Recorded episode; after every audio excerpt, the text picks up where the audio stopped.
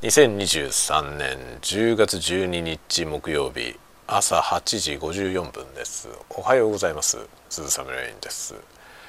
いよいどれたわごトーク787回目朝の雑談コーナーをやっていきたいと思います。おはようございます。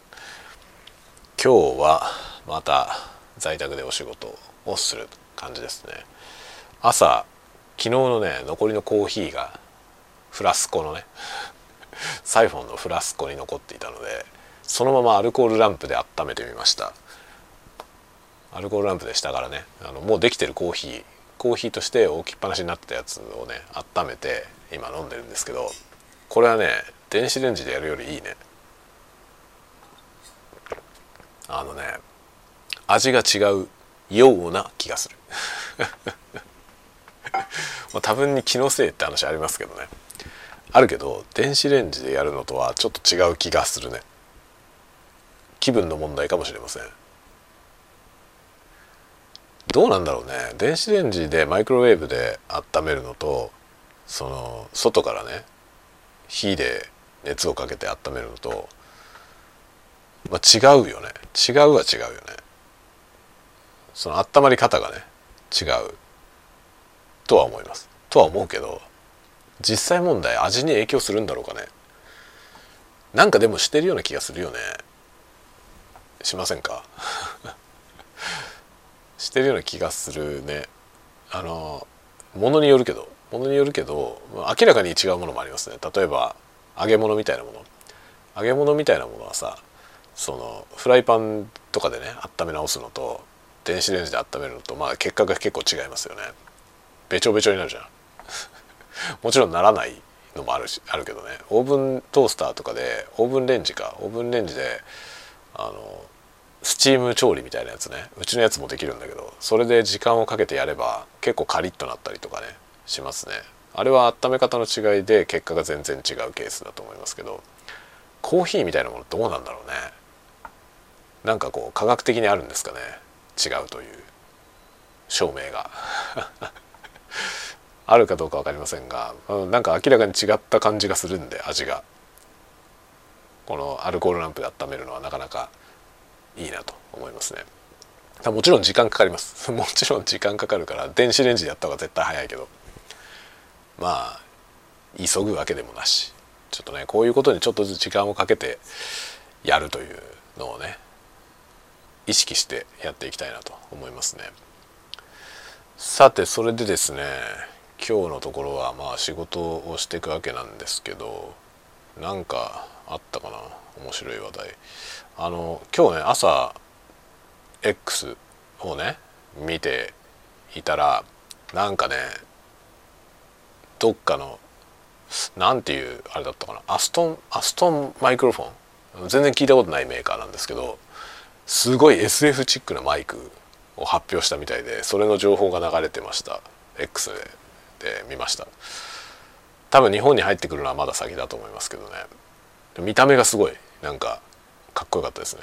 今までのマイクと全然違うというか一応ハンドヘルド型のマイクなんですけどおもちゃのマイクみたいな感じ。その先端の部分がなんかねすごい SF チックなで全体的になんか金属メタリックな感じですごい SF チックな見た目なのよ。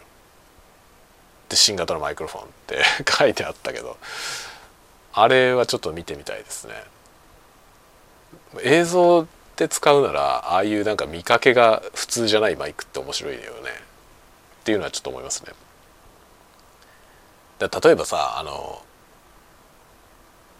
ラベリアマイクとかね。ラベリアマイクってあのピンマイクですねいわゆるね。それを見えないように隠して服の内側とかに隠して収録しながらその顔の前にさ本当のあのおもちゃのプラスチックのマイクとか置いとくとかね。そういう映像も面白いですよね。別のマイクで本当は音は取ってるけどあたかもそのおもちゃで録音してるように見えるみたいなね。そういう映像っていうのはなかなか面白いよね。と思いますね。なんかね一部そういうことやってる ASM アーティストさんもいるんですよね。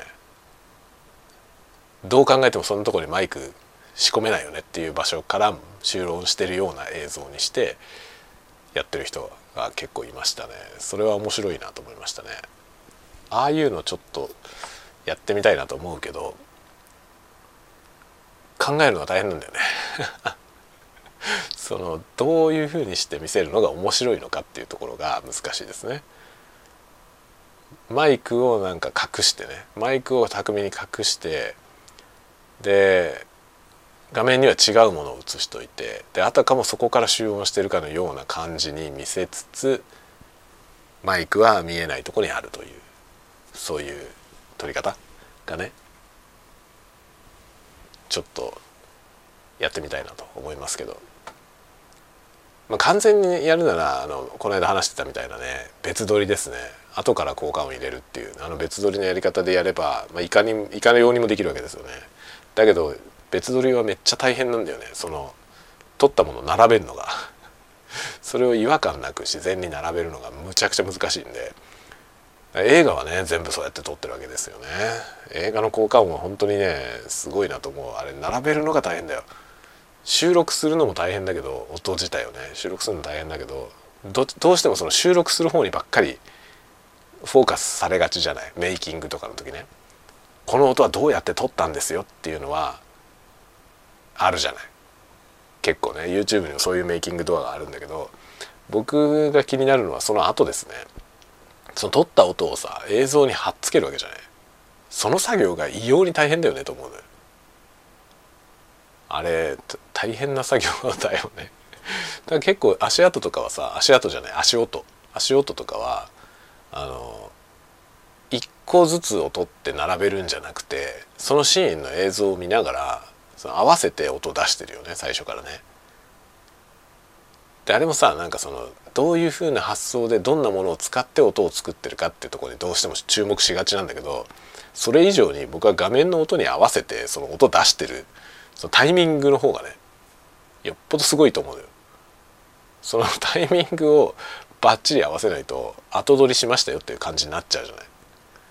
それをね自分で作ろうと思ったらそこが一番難しいのよね。だから ASMR の音を後取りしようと思った時に一番難しいのはその映像とマッチさせた場所に音を配置することなんだよね。一個ずつ細切れにして並べればまあできなくはないけどでもその方が不自然な風になっちゃうでしょ。それをね不自然にならないように音に合わせて音出すっていうのはめっちゃ難しいよね。その画面の絵に合わせてさ後から音出す。これはめちゃくちゃ難しいなと思いますね。なんかうまい方法あるんですかね。そうねなんか音響ってことにすごい興味があるんだけどどっから手をつけていいものかが分からずにいます。まあぼちぼち実験しながらやっていこうと思ってますけどね。というわけで、えー、またまたまたまたマニアックなお話を今日も明日も明後日も していこうと思いますのでまた是非次回も遊びに来てください。また次回のターゴトークでお待ちしてます。またね。